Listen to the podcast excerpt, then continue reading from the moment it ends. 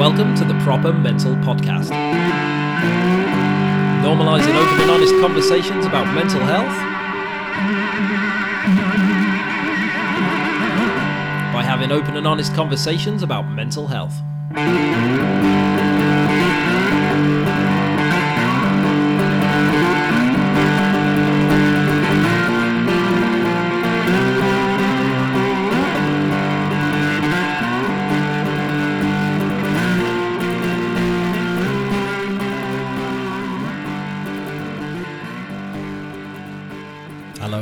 Welcome back to the Proper Mental Podcast. And before we get into episode 74 with Josh Connolly, I want to tell you about an award that I've been nominated for. So I've been nominated in the Best Podcaster category at the Mental Health Blog Awards, and the ceremony is taking place on the 16th of July. But before then, I really need you to vote for me. So these awards they happen every year and it's just a way of celebrating the effort and the energy that are put into raising awareness and signposting around mental health. And there's all sorts of advocates and bloggers and influencers and podcasters and there's all these different categories. Voting is open now. It's open till the 3rd of June. And the votes now narrow down the nominations to like a top 3 I think. Then the top 3 go through to the event and the voting's done on the day for who's going to win in each category. And to be quite honest with you, there's some really cool podcasts also nominated in the same category as me. Some of them are quite big, some of them have got really big followings. So I'm not really expecting too much, but it would be awesome if I could make the final. The award ceremony itself is really sick. There's all different like speakers and people getting involved doing different things. It's all done online. So it's a really lovely thing. But if you could do me a solid and give me your vote, I've put a link in these episode notes. All you got to do is give it a click. It's so quick, only takes a couple of minutes I really, really would appreciate it. And now that the shameless self promotion is out of the way, let's get into Proper Mental episode 74 with Josh Connolly, who is a resilience coach, a breathwork facilitator, and one of the UK's most influential mental health advocates. Josh grew up in a traumatic environment, and because of that, he struggled with alcohol addiction from a very young age. But it was only once he gave up drinking that he really started to struggle with his mental health to the point that he started to plan to take his own life and it was a chance moment with his children that turned him around, and he started to rebuild from there. And that took him on a journey of healing and transformation, and he now passes his learnings on to other people through coaching and speaking and training. He's regularly on the BBC, ITV, and Channel 5 News. He runs workshops all over the country. He's spoken at the House of Commons, he's contributed to mental health policy, and he's even advised the scriptwriting team on Hollyoaks. And I found out about Josh through his social media, and I would definitely give him a follow at Josh underscore FFW. Josh's social media is fantastic. He has a way of getting these thoughts that I'm sure so many of us have thought and putting them in ways that really hit home. And quite often when I see Josh's posts, I have to kind of put my phone down and, and digest them a little bit because they're really, really powerful. Sometimes I just scroll straight past them because I think, do you know what? Now is not the time for a bit of Josh Connolly wisdom. I need to crack on this morning. I can't be going down that rabbit hole. But yeah, they're really powerful stuff. And it was one of his posts in particular about breath work that inspired me to reach out and get in touch with him. And I'm so glad that I did. He's incredible to speak to. We talk all about getting sober.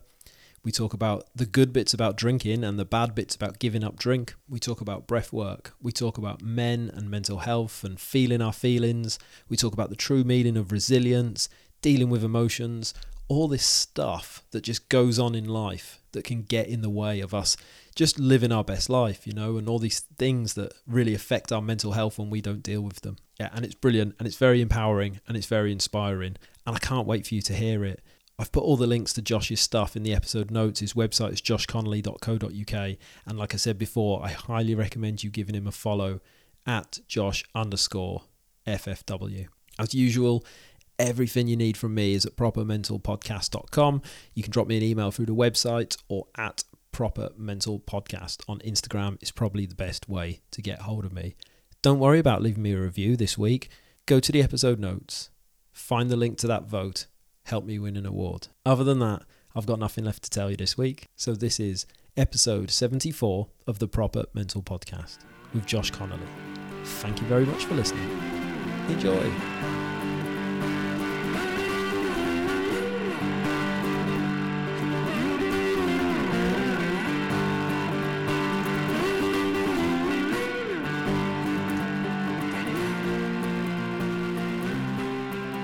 Um, so yeah, I'll just do a little intro and we'll go for it, mate. Um, welcome to another episode of the Proper Mental Podcast. And my guest this week is Josh Connolly. How are you, mate? Um, good, good, Tom. Uh, looking forward to the conversation. Yeah, very much so. Very much so. Thank you for uh, thank you for joining me. I suppose the best place to start, Josh, is with what you do because I kind of feel like you inhabit quite a unique space in the in the mental health conversation. So, how do you describe your work? It's uh, to be. I call myself a resilience coach, um, but to be honest with you, I feel like even that as a tag is sort of a little bit dated in terms of of what I do. I always people ask me what I do, and I think I don't, I don't know how long have you got because I do so many different things. Uh, but essentially, I you know if I if I break it right down, what I try to do is help people to understand themselves a little bit better. Um, my idea of resilience has always been that um, it's not about keep moving forward all of the time. Actually, it's much more about self awareness and finding ways to make sure that I get my needs met and I guess everything that I do is kind of born out of that and born out of a desire to be curious as to why we show up in the way that we do, why we feel the things that we do, and and why we struggle with the things that we do. And I, yeah, I guess I I, I approach things slightly differently to, to to a lot of people, um, which is always interesting, I guess. yeah, very much so. I think that when it comes to mental health, like everyone needs different things at different times as well. What you need at one point in your journey is very different to what you might need again and again and again. So to have all these different options, you know, it's just um, it's really powerful because at, at, some point people need something something different sometimes, right? Yeah, and I like I, I think that's actually really important, and I think sometimes we forget that if somebody is promoting one way of uh, doing something, it's not an attack on the way that you're doing it if the way that you're doing it's different. And if you look at like the fitness industry right if if, if i said to you i want to get fit there, there's there's no one answer that you can give me. There's a million and one different things for me to go out and try. And i think the more that we can introduce into this space the better right? Because then people have got more chance to find what might work for them. And what works for me has changed dramatically and actually changes quite dramatically fairly regularly if i'm honest with you. That's why i don't get too hung up on the right way of doing things because there's so many ways. And that's the fun of it really.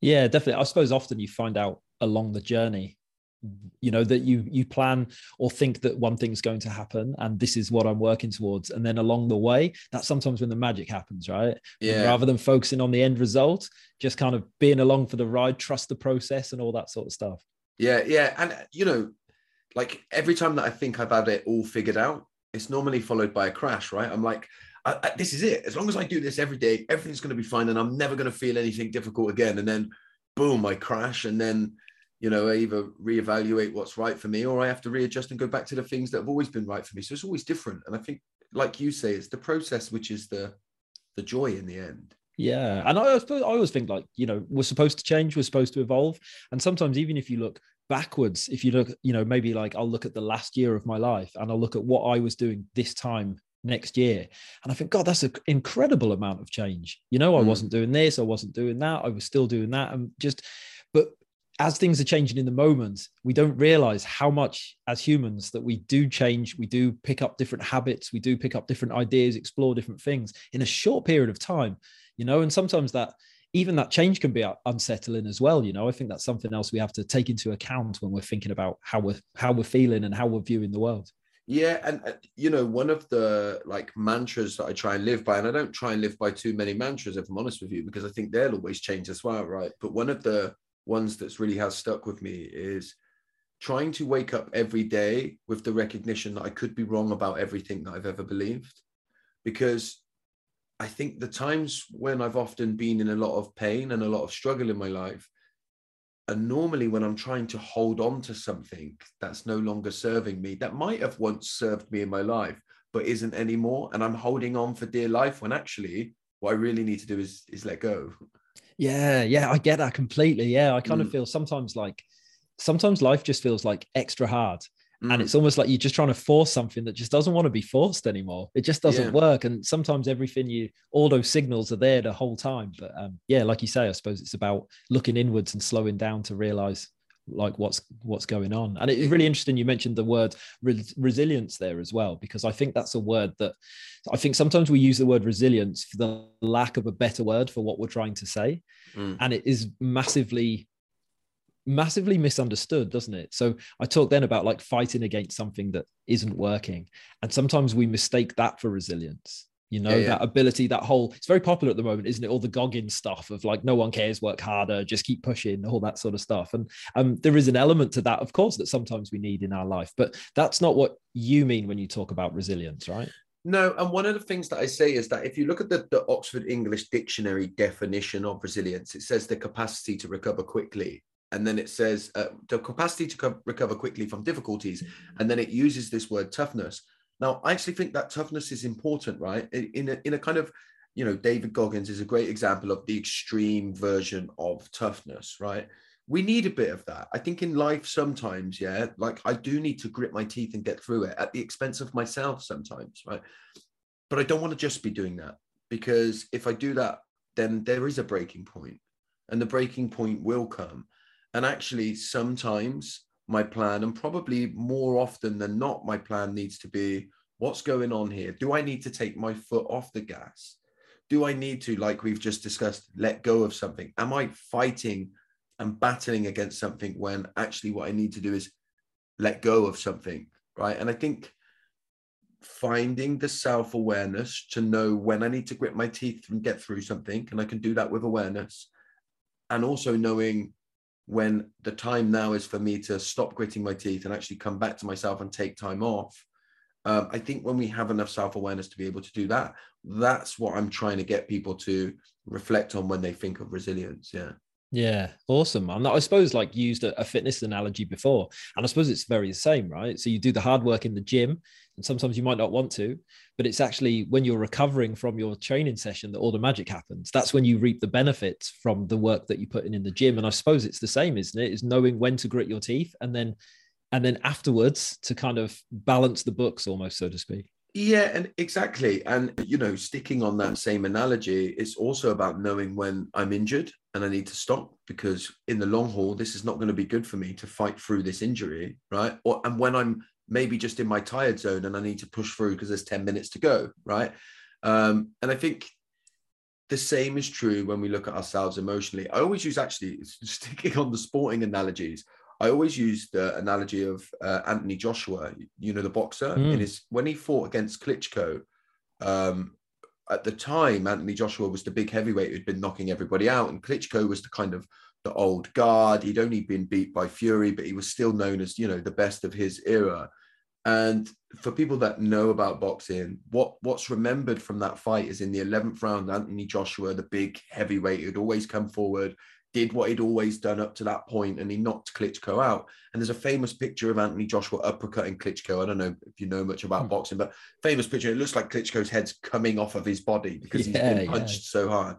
Um, and everybody remembers that from the fight. Yeah. And that was like a big defining moment at the time. I know things have gone on to change a little bit since then. But what people forget is that in the seventh round, Klitschko knocked Anthony Joshua down. And for two rounds, Anthony Joshua ran away from Klitschko. He ducked, he weaved, he barely threw a punch, and he just made sure that Klitschko didn't hit him. Because if he had caught him once more, it would have been game over for AJ. And people forget it was the eighth and the ninth round where Anthony Joshua took took rounds off. In boxing, you call it taking a round off. He took two rounds off. That for me is the true act of resilience because the uppercut doesn't happen in the 10th or the 11th, whenever it was, if Anthony Joshua doesn't run away and take time out. Yeah, and actually, yeah. you you could argue that he went on to have subsequent fights in the future where he felt like the the level of opponent was too good for him to take a round off, and he didn't, and he ended up losing the fight. So, um, I think the same is is true emotionally. We need to know when to take a round off. Yeah, yeah, that's awesome. And I suppose modern life is kind of programmed to kind of get in the way of the of the knowing part of that sentence right? So it's really really easy to um to get hung up whether it's like work or family stuff you know the big stuff or even if it's the small stuff like social media and netflix. And you know sometimes even when we think we're taking a round off maybe we're not because we're still kind of you know we're still on in other ways maybe. Yeah and it, it, it and again that comes back to awareness you know? So if i'm if i'm saying to myself I'm going to take a night off and watch. I'm going to just watch Netflix. Like I'm really struggling internally with everything that's going on emotionally. I'm going to switch off for that. I'm going to get a tub of ice cream and I'm going to binge watch something on Netflix, right? And then I'm going to come back to this tomorrow and maybe try and focus on making some change in my life, right? That's one way of using escapism that you could see is, is, is, is quite a good way, right? It's quite useful. If I'm thinking I'm just going to binge watch Netflix, no, I'm fine. Everything's fine. There's nothing wrong with me. I just love ice cream and Netflix, right? And I'm doing that every single night. Then you can see that, that there's a huge difference there. And the difference is the, the level of awareness. So it's sometimes we like escapism. Sometimes Netflix and ice cream is exactly what I need. Yeah. But sometimes Netflix and ice cream is exactly what I shouldn't be doing. But the, the difference between the two is awareness. And knowing what you need in yeah, that moment for the exactly. right reasons. Yeah. yeah. Oh, mate. Yeah. So, what was your um, what was your route into this this line of work then, Josh? How did you get to where you are now? So, like all my life, really, um, I had a problem with alcohol. So, I found alcohol when I was like maybe twelve or thirteen years old, and the reality is, is that alcohol really worked for me. Yeah, like changed my life really. I when I when I reflect on my teenage years, I remember them getting good when I found alcohol. Once I got like in, into my adulthood, my, my my first daughter was born when I was 18, um, which was you know really young to be having children. Then the consequences really became much stronger as a result of my drinking, and then it became hugely problematic. And I was 24 years old when I when I made the decision to stop drinking. Um, but what I found when I stopped drinking is that I was left with myself, and that was really difficult for me to deal with. Like I, you know, I, I really struggled emotionally. Um, and actually I reached a real low point when I'd stopped drinking. I was about nine months sober, uh, and I just felt like I couldn't go on anymore. Um, and I was very lucky that I had an experience with my children that kind of changed everything. And then in the ten years that have followed that experience, I've actively been trying to work on myself. Why do I feel this way? What do I struggle with? And I've had lots of kind of learnings over those ten years. Um, and it was maybe like seven years ago that I started kind of sharing that journey online. I mean, previous to that, I'd never really had any social media or anything like that. And so I started sharing things online and recognized there was, you know, some value in what I was doing. And then five years ago, um, I was able to leave my job and and do this kind of thing full time um, and just share my learnings full time, really, which is like a dream come true for me. Yeah, sure. You mentioned that um that turning point there where you're able to rebuild. And one thing that always really, really interests me is is kind of what happens just after that moment. So we tend in the mental health, mental illness conversation, we like we talk about what happened, and that's important. That needs to be relatable. And we talk about recovery, and then it, but it's almost we never kind of break that down you know so you have this you have this moment and then you went on to make um, big changes. But what was that process like for you, Josh? You know, did, was it did you was it therapy? Was it reading? Was it exploring? How did you? Because it's a lot to ask. I think to sometimes it's very easy because we talk in these terms about emotions and about feelings because we're used to talking them. But if someone's listening and they're like, "Well, that sounds like what I need," but where where do I start? It's such yeah. a big conversation, isn't it? So, what for you was it? What was? How did you even like start walking that path? Like for me originally i went to 12 step fellowships as a way of stop drinking. Um, and i think the biggest benefit that i found in that for me and it remains the same for me today actually is group work. Um, is being around groups of people who make me feel safe enough to explore what i'm struggling with. Um, that was game changing for me and remains game changing for me. I actually think when i'm really really struggling the starting point for me is always I need to come clean and I need to come clean in a group of people that make me feel safe and are going to help me lead myself back to what I need in my life. And that's very important for me um, is that empowerment piece, which is I believe that most people at their core know what they need in any given moment emotionally. They just need people to metaphorically hold their hand so that they can get there. And for me, group work um, is is of huge importance, huge, huge importance. And for me today, group work looks very similar. I, I do I do some stuff in the men's space. So for me, it needed to be men. Um, that's just a personal preference, but groups of men. And I have men in my life now today that weekly I create space with. On a Monday, for example, have a number of men that I voice note and that voice note me, reflecting on how we're feeling, what's coming up. Is there anything that we need to share? Um, and that happens every week without fail on Monday. Um, and then regular meetings in those spaces too. So just to bring it back to your original question, for me, if if if it was if I was if anybody was asking me where do I start, I would say find a group, find a community, find some kind of tribe, and start practicing um, sharing your truth. Yeah, I think that you know with the men's health, um, men's mental health, sorry, conversation, and it's so focused focused on talking. And I've said this on this podcast so many times. I don't think men are as bad at talking as we make out. I think the vast majority of men don't know how and they don't know where you mm. know with so the modern environment it tends to it's all around you know pints and pubs and all these like quite macho environments where it's not applicable to turn around to someone and say i've got this on my mind or i'm not feeling too good but by if we can create different types of space then quite often people just fall into it right uh, yeah look I, i'm with you 100% on what you've just said i think it's a myth that men don't talk i say go into a pub right? You'll see men, loads of men talking all the time. You can't shut them up, if I'm honest with you, right? So they do talk, right? It's just not necessarily about the things that we think it might be. Um, and and the other myth is that men don't do emotions. And again, like a bit of a generalizing statement here, but go to a football match, you'll see thousands and thousands of men doing emotions all the time. So they do do emotions and they do talk, right? What what what what we lack is the spaces that are available to do them things. And um, I hold something called Uncommon Man once a month, the first Tuesday of every month in London. Uh, we pull a group of men together. Anyone that identifies as a man is, is welcome along. And I can tell you that every single man that comes there straight away opens up very, very quickly because you've created the space. And, and, and, and, and they're yearning for it and they're ready to do it. What we lack is spaces. What we lack is people available to listen. We don't lack talking. Like everybody talks. Um, we lack listeners. We lack because once you put a man in a space where he feels like he will be heard, uh, he'll talk. And my experience has been that you won't shut him up actually, and they'll keep coming back. Um, so, so yeah, it, you know, those myths they are myths, and actually, what we need to talk more about is how we create more spaces that are appropriate, that are outside of a sports stadium, that are not about meeting at the pub and getting drunk, or probably the only other place is a funeral where men come together. So, so uncommon man, we we serve non-alcoholic beer, but there's no alcohol there, um, and it's built around that space. And you know, I've seen some incredible things at these sessions.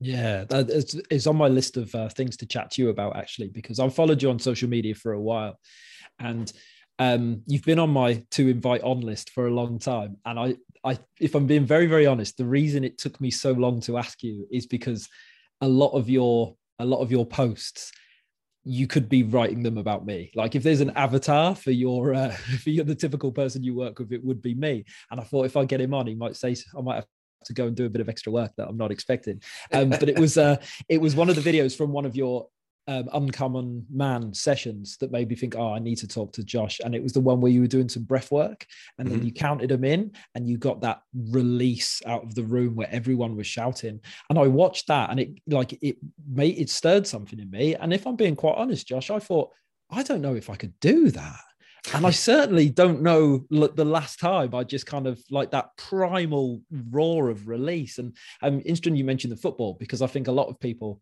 would say they couldn't do that, but they can go to the football and release that that stuff, you know, because we're so repressed going through life. But um, yeah, so I really wanted to to chat about that part of the uncommon man session. Is that like a is that a finishing move in your uh, in your groups, or how does that that bit come about? Yeah, so it is. I mean, it is the finishing move. The the, the sessions, the uncommon man sessions, are two hours. So uh, the first hour, what we basically do is we set up just a little bit of a moment where men pair off, and one listens, and one, the other one uh, gets to share something. And those those little moments are built around listening. So it's not about talking.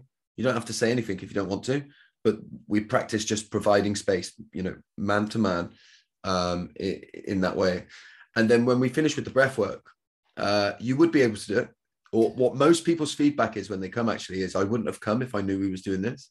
That's but, that's what I would say. Yeah. Yeah, yeah, yeah. but um, but now I've been, I'm going to bring all my friends. Uh, that's what I said. Genuinely, what I say when you do the breathing pattern that we do. Um, uh, the only way I can describe it, and I'll just say it as clearly as it as it is, is by the end of it, you are off your face.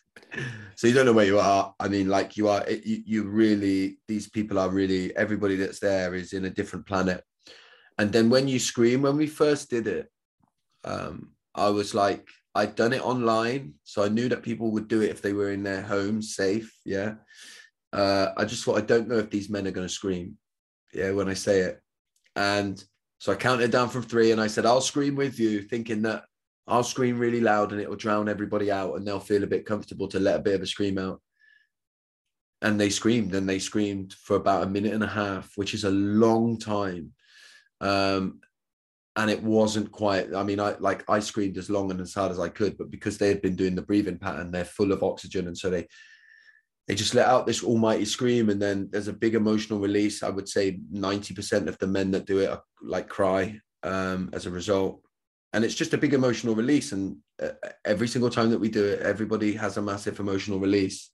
Um, and i just feel like we don't do enough of it we don't do enough of releasing our emotions and letting them out and letting that scream out. And what happens is, is people do that and then we we come back into the round and everybody shares a word or two about how they're feeling. And people just talk about love and uh, like feeling free and all these kind of things just from breathing you know? And i think uh, the thing about breathwork is is is accessible to anyone that wants to try it yeah. Do you think um that kind of that repression of emotion that's societal, Josh? Because kids do it, right? So I watch my kids. My kids are quite small. I've got a five year old and a four year old, and um so yeah, and they'll just go from like being happy as Larry to kind of letting all that stuff out and then completely back into the moment again. So it seems like it's a, it should be a very natural human thing, but somewhere along the lines we stop we forget how to do it and then it is stuff like booze or the football match or whatever that allows that to come out? Is that societal, do you think?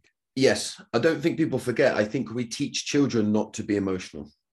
So we, you know, we teach people that to be strong and to be brave is to not show emotion. Like I, example, I my dad's funeral, I lost my dad when I was nine years old. I remember adults telling me to be brave. Right. What they meant was when they said be brave was I don't think I could deal with the emotion that I know that you need to express. So I'm going to tell you to be brave. You'll hold the emotion in and I get to feel more comfortable. Right. So it comes from a place of fear. They're they're scared of the emotions. And I think most people grow up, at least in Britain, and I would probably argue in Western culture in general, most people grow up um, without a parent who knows how to express their emotions in a in a safe and healthy way. Um, and so they don't know how to be themselves in their emotions either. Uh, and I think that then gets passed on through generations, you know. Yeah, that makes a lot of sense. And I think as well as not being able to to release these things and to feel these things, I think that it's also hard to talk about and because we're not feeling them we don't know the words. And i know that something i experienced in therapy is when i was asked to explain you know or the it's quite a, a, you know it happens in therapy a lot doesn't it? You know what what are you feeling? Where are you feeling it? What color is it? And i didn't know. I'd been and i'm still learning now but I've been uh, suppressing stuff for so long i had no idea. I didn't know what mm. feelings were you know yeah, yeah, and and actually, if you look at like what go back to what you just said about children and the way in which they express their emotions, they don't necessarily always express them with words. So a child, when they're excited, you can see they'll be overly excited. The arms will go everywhere. They're happy. When they're sad, the arms will come down. They'll stomp. They'll use their face. Right. So they ex- they express their emotions. And I think one thing that I found, and I found this to be true particularly for men, but I think it might be true for people in general, is that we're very good at talking and rationalizing ourselves around the emotion so we don't have to feel it. So if you say to me, How did you feel? I can say, Well, I felt sad and I didn't feel very good about it and I was unhappy and it made me feel down. But I can say all of those things with never without ever actually experiencing the emotion. Yeah. So to experience the emotion is different. And that's why I love breathwork and why I believe breathwork can be so instrumental, is because I'll talk my way out of anything. And I can sit, by the way, one to one with somebody and talk about all the deep emotional stuff without ever feeling a single emotion. And I can do it and I can please the person that's listening to me, but I'll never feel it. The breath work for me goes beyond the rational part of the brain and takes me straight to the emotion. Yeah, sure. Yeah. Is there a, a particular method that you use or is there so when it comes to breath work is there anyone that you follow or any you know a good starting point for that sort of stuff? The, the guy that i trained with is a guy from america called Jon Paul Crimi like so i would obviously point people straight to him. He's the one that taught me about the scream. He's the one that taught me the breathing pattern that we use at uncommon man which is all through the breath uh, sorry all through the mouth. So you breathe all in through the mouth and out through the mouth. There's no nasal breathing in it. Um, but what I would say is it, it's much like uh, the mental health stuff that we started off by talking about. There is a million and one different ways to try breath work. Try my breath work, right? You might like it. You might not. Try another breath work. There'll be one guy who's telling you you should never ever do it through the mouth and it should all be through the nose. And he thinks everybody that says it's through the mouth is wrong, right? There'll be another guy who tells you you should do both. And go on, if you go online, if you go on YouTube and you put in breath work, Wim Hof's another guy, right? I think he's brilliant try them all and see what works for you, but stick with it. You have to stick with it a little bit because I tried breath work for the first time a little while ago and I hated it. I like people used to say, Do you ever do breath work? And I used to say, No, it makes me dizzy. But I'd never pushed through and tried it in the way that um, I've tried it now. So, yeah, like keep trying, you know, until you find what works. And because it can be really uncomfortable as well, can it? When all of a sudden you kind of get that glimpse into, you know, what's underneath, what you've been keeping underneath and that's something it can be quite scary i think if you're not used to these feelings when something comes up. And you know i suppose what you do with creating that safe space and with that focus on listening as well because i think that's really really important. I think a lot of people speak because they're scared of being listened to or they're not of not being listened to. But yeah, yeah. when we start to experience these things it's important isn't it to have almost something in place to catch you or to catch them as well because when things start to arise the, the, the, safety aspect is really important. And one of the things that i like say to people within the groups whenever i do breath work is i outlay everything at the beginning that might happen. And i say if you're not ready for this don't do it. Like this isn't you know this isn't uh a competition. I don't want anybody to feel like they're you know they're not doing it good enough or they're not good enough if they don't try it. Um, don't do it until you're ready right? Um, and what I find is is that most people stick around, um, but the space is vital, particularly when it's in person. Yeah, yeah, definitely, and yeah, like I just touched on them, but um, listening as well, isn't it? I think that's a that's a skill in itself, you know. And uh, so many people they're scared of the mental health conversation because they say, "Oh, if someone says something, I don't know what to do." But if you're listening, then you don't have to do anything, right? Just just sometimes just being there to just to kind of just to be there is enough. It, and, and, and we seem to have sometimes the mental health conversation actually can make that even worse, right? Because we at the beginning, I remember when I first started doing this work like four or five years ago, full time, a lot of people in the space that I was operating in were trying to make everybody unqualified to listen. So like it it was creating that fear in people, like I'm not qualified to do this. The moment somebody said I I you know I'm feeling really really down, people would think uh, like there's nothing I can do, and we need to find you somebody like. And in some cases, of course, like getting signposted is is is needed, but we all have the ability to listen, and listening is an art. And I actually think a lot of people don't talk about how they feel because people normally will jump to trying to fix you. And when I'm struggling with how I'm feeling, I don't want you to fix me. I want you to like hold my hand and make me feel safe in that space, you know? And anybody can do that. And it's actually listening is the best way to learn about yourself because to really listen to somebody you have to stay in your body. You have to recognize when you're kind of triggered and when you want to maneuver them around certain emotions. And so it's not it's not easy. Um, but everybody is everybody i believe has the ability to do it if they want to.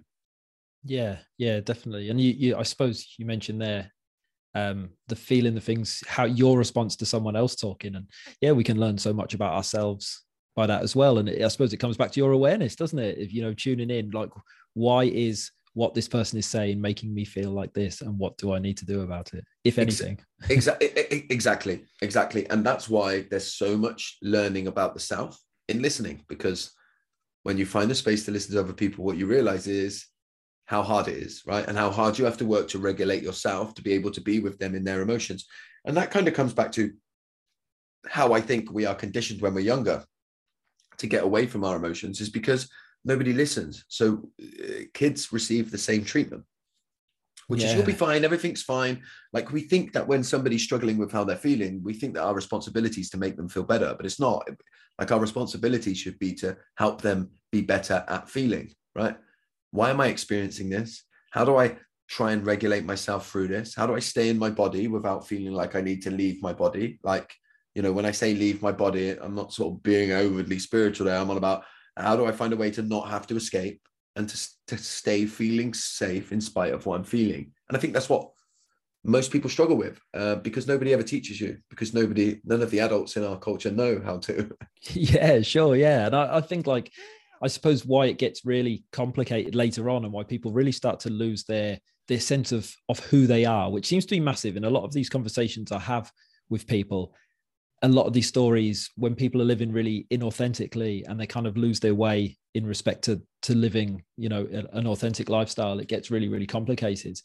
But when we start pushing down our our emotions and our feelings we sometimes when you push one thing down it takes a little bit of something else right? So we can't just take one thing and just bury it and then kind of get to have all the other stuff. And that's where it gets confusing isn't it? The blur between what an emotion actually means and, and what it's trying to tell us to to act on yeah, exactly. Like emotions are signals. And that's why when I do any kind of work with young children in schools, like I teach them straight off the bat, there's no positive and negative emotions, right? There's just signals. There's just like uh, um, the emotions trying to point us in the direction of where it wants us to go.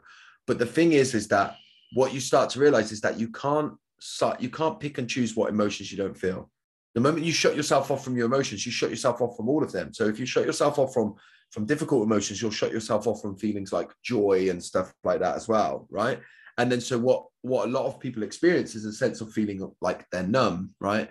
They know how to act like they're feeling good about certain things, but they're not actually experiencing it fully, you know?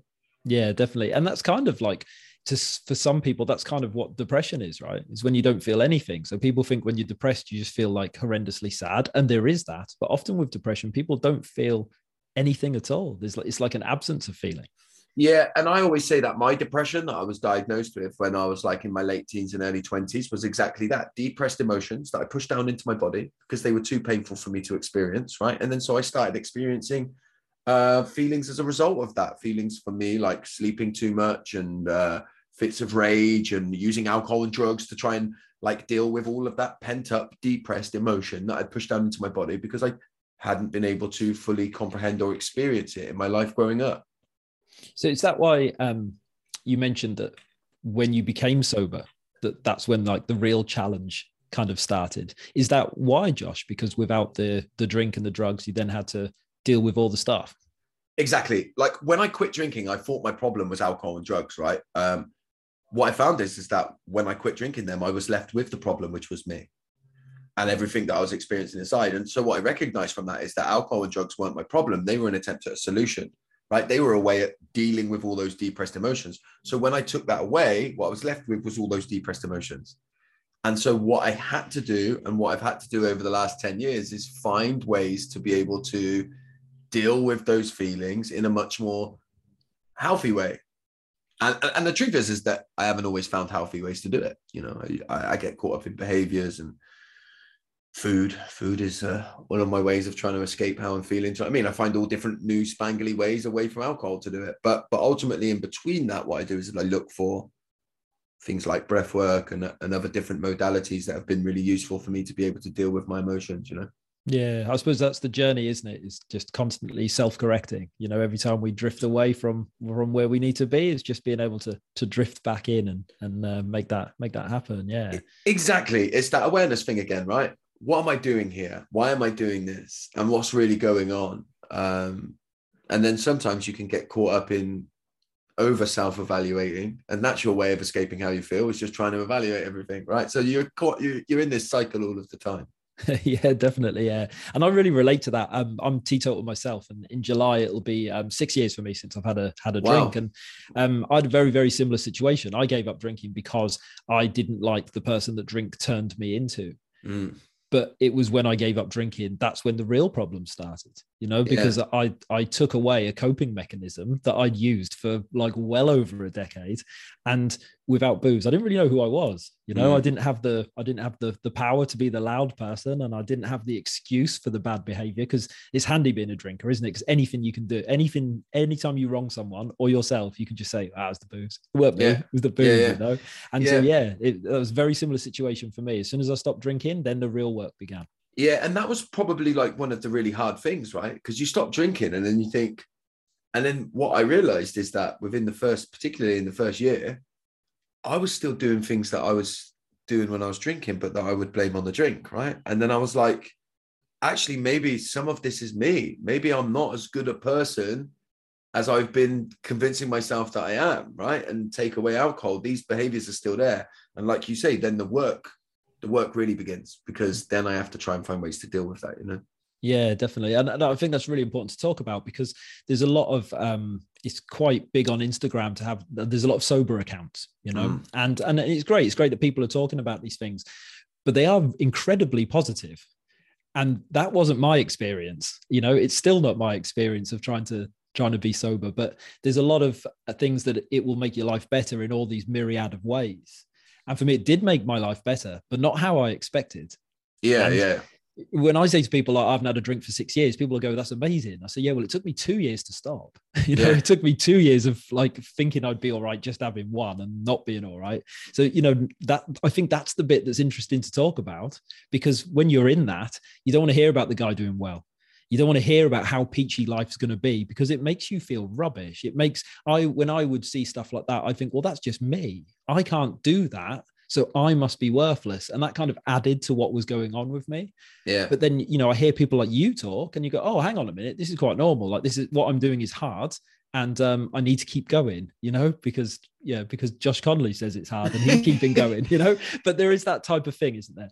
It is important. It's really important because I, like you, I love the sober community out there. It didn't exist when I got sober, right? It just wasn't there, not really, not online. So I think it's great and I and I understand what they're trying to do, right? Like there's on online they're trying to show people that life can be amazing without alcohol right but my truth is is that my first nine months about it were probably the worst nine months of my whole life if i'm honest. Like way worse. And i see things you know that where people say what's the saying? My my worst day sober is still better than my best day drinking. And i read that and think oh, i wish that was true. Like i wish that was like i've had some horrendous days sober like and I and I and I had some pretty good days drunk as well. And if I compare my bad days when I'm sober to my good days drunk, I'm not like those people. If that statement's true for some people, that entry for me. Um, and and nor is my life getting better just because I stopped drinking. Uh, that's not true for me. And so I think it's important to say that. And what look, I did it when I first got sober. I went to 12 step fellowships, as I said at the beginning. And so what I did when I first got sober is like as horrible as it was, I was saying to everybody, life's amazing. I got my kids back. I just love it. Like I love being sober. And I was lying through my teeth because I thought that's what people did and said when they got sober. And inside I was dying, literally dying. Yeah.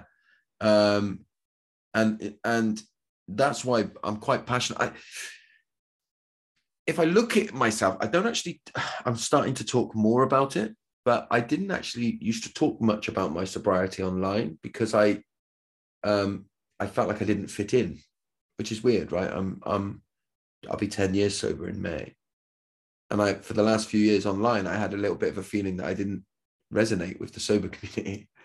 Um, and I think I'm kind of working out it's because I don't want to be a party pooper.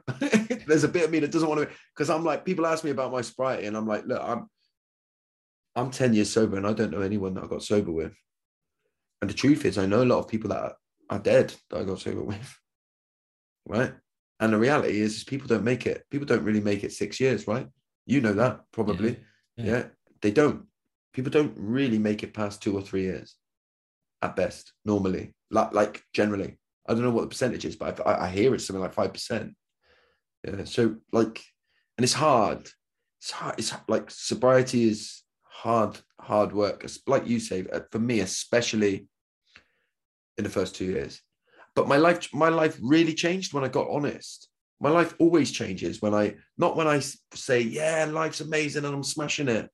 My life changes when I come out and say, you know what, I am really struggling to deal with what's going on here. And that's true today at 10 years sober, as true as it was when I was one month sober. You know what I mean? Like, mm. and that, that's why that level of honesty is important for me yeah definitely that that vulnerability and um, there's something really human in it and really connecting in it you know I, I struggled with my mental health for a long time and i didn't say anything to anyone. And i thought all the stereotypical stigma related things if i talk about what's going on with me if i talk about these thoughts in my head then my wife will leave me. They'll take my kids off me you know and i, I kept all this stuff in. And you know, as soon as I started talking about it, well, everything changed. I thought it would push people away, and all it did was bring people in, you know, and some of them aren't maybe the people I expected to be brought in, but I'm so glad that they came along, you know, and and it does, it just changes changes the game, you know, it really, really does. It becomes like you then create authentic connection, you know, because I like I remember the first time I ever came out after that experience with my children, and I said to everybody, I hate sobriety, I hate it, I hate I hate happy people. I hate you. I don't want to be here. I'd rather be drinking. That was the like, I thought by saying that, everybody around me would hate me. Yeah. Uh, people in the sober community would hate me. And what I found is, is that more people than ever came up to me and were like, I really relate to what you said. And then all of a sudden I was like, this is where this is where we need to be. Because the, the, the reality is, is that connection, the answer, solution, whatever you want to call it, exists in the truth. And if I'm just running around telling people I'm happy because I'm worried that if I tell them I'm sad, then they'll leave me, which is what I do. Yeah. Then I'm always going to be alone and I'm never going to get the help and support that I need and deserve. Yeah, yeah, very much so. I suppose that ties in nicely to something else that I wanted to ask you about is a post that you put up yesterday actually about people pleasing. And that's, you know, I'm a kind of I describe it as a people pleaser in reform. You know, that was uh, mm-hmm. all the all the things that I kind of worked through over the last few years, and now I'm at the stage where I've kind of realised that there's element of that to it. But now I'm kind of aware, and I see it so much, and I see it in other people as well, and I can tell when I'm doing it. But is that is that something you found in yourself, or is it more in the people that you work with, Josh? Oh, myself. Yeah, I, I, I'll I'll join you on the people pleaser in reform bench. And tell you that on any given day I probably couldn't say the reform bit either if I'm honest with you.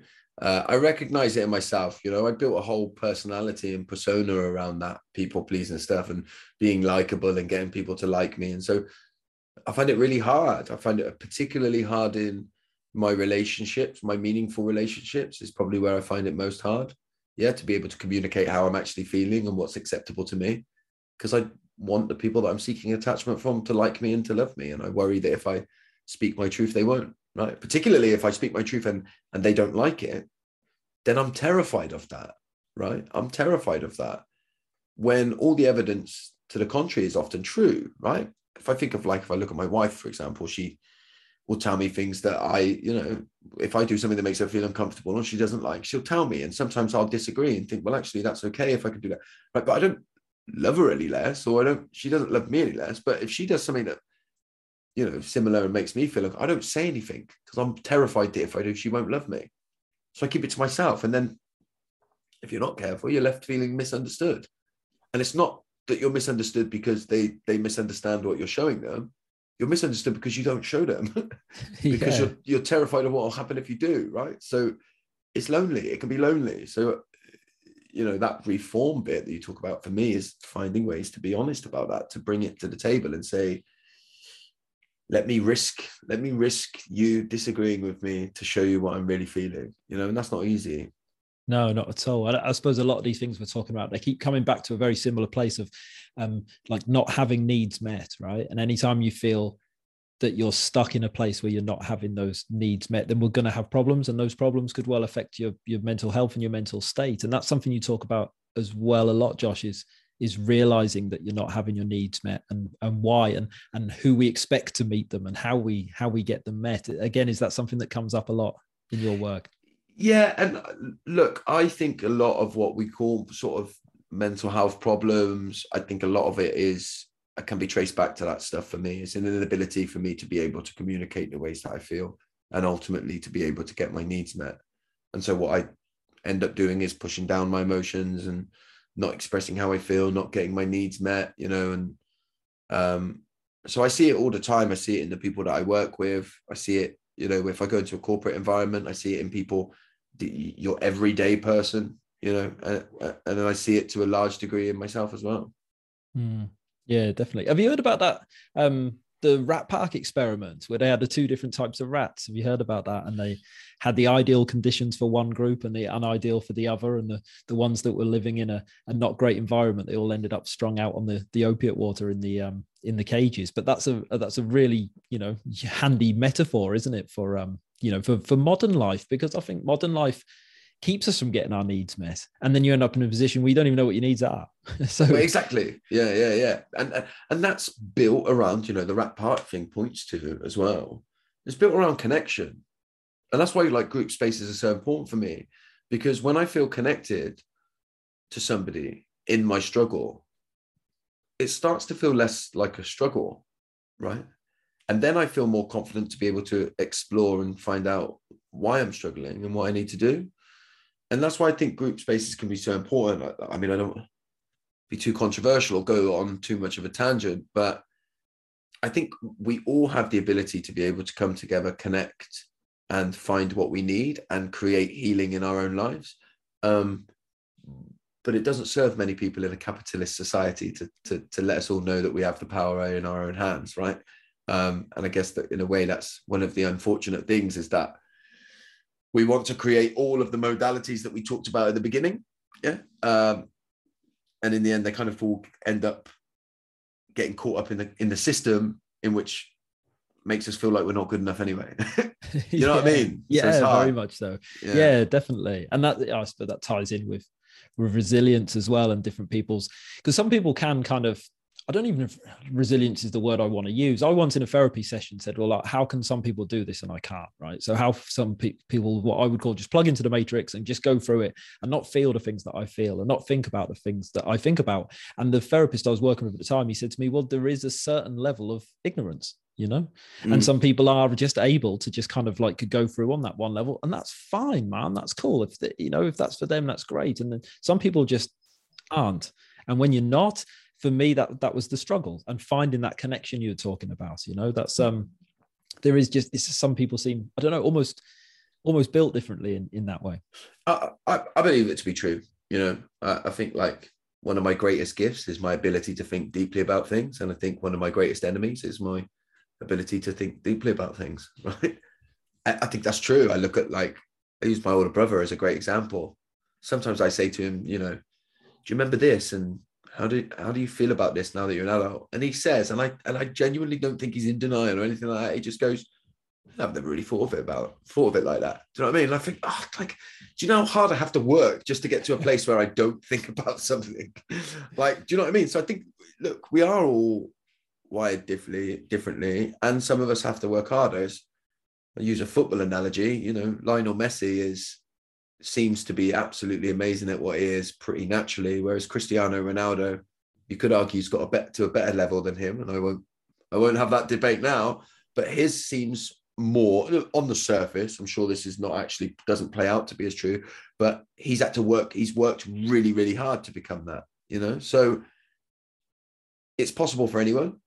Some of us might have had a head start in certain ways. Yeah, and I suppose we don't get a choice when we have to start that journey, right? Sometimes that decision is made is made for us. Exactly. Yeah. yeah. So true. Oh, mate. Well, that seems like a lovely point to wrap it up. Josh, I've enjoyed that immensely. There was so many things I could talk to you about, and I think each one of them could have been an individual hour-long podcast on its own. But I think we did a great job at kind of weaving through them, and I can't thank you enough for your time today. Thanks, Tom. Yeah, I appreciate it. Uh, I've really enjoyed it. Actually, it's been a really good conversation. So thank you. Oh, sick. Thank you very much.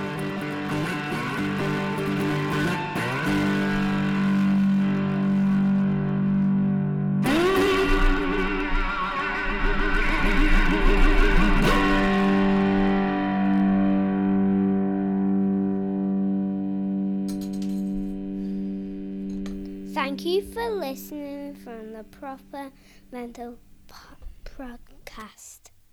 Please like and subscribe. Plus five stars.